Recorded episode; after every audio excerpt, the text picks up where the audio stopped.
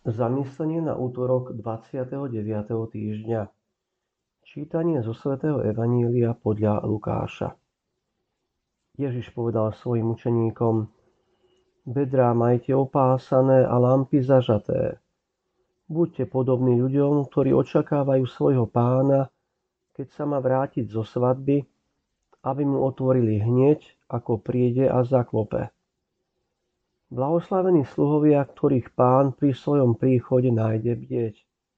Veru hovorím vám, opáše sa, posadí ich stolu a bude ich obsluhovať. A keď príde pred polnocou alebo až nad ránom a nájde ich bdieť, budú blahoslavení.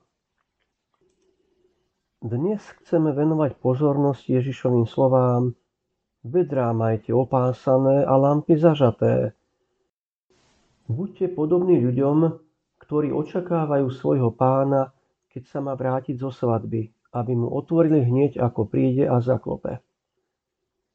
Aké je to radosť, keď si uvedomím, že hoci som nehodný a hriešný, bude na mne, aby som otvoril dvere pánovi, keď konečne príde. Áno, v hodine smrti buď otvorím dvere do neba, alebo ich zatvorím. Nikto to neurobí za mňa.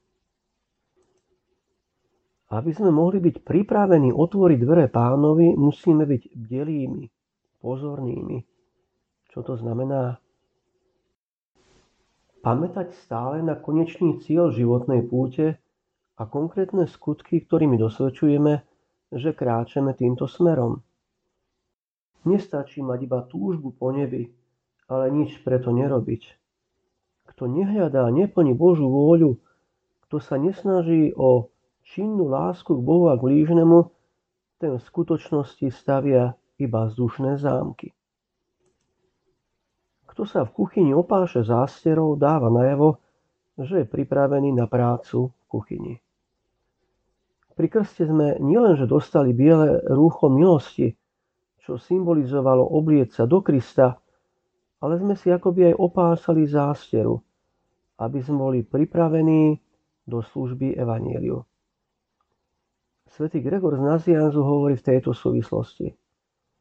Môžeme si byť istí, že Boh od nás bude žiadať, aby sme vydali počet nielen zo svojich skutkov a slov, ale aj z toho, ako sme trávili svoj čas.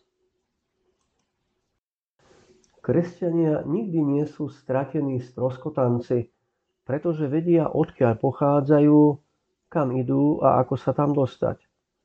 Poznajú svoj cieľ, prostriedky, ako ho dosiahnuť a ťažkosti, ktoré ich na ceste čakajú.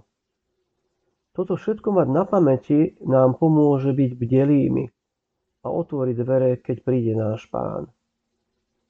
Výzvy k bdelosti a zodpovednosti sa v Ježišových kázaniach často opakujú, a to z dvoch jasných dôvodov.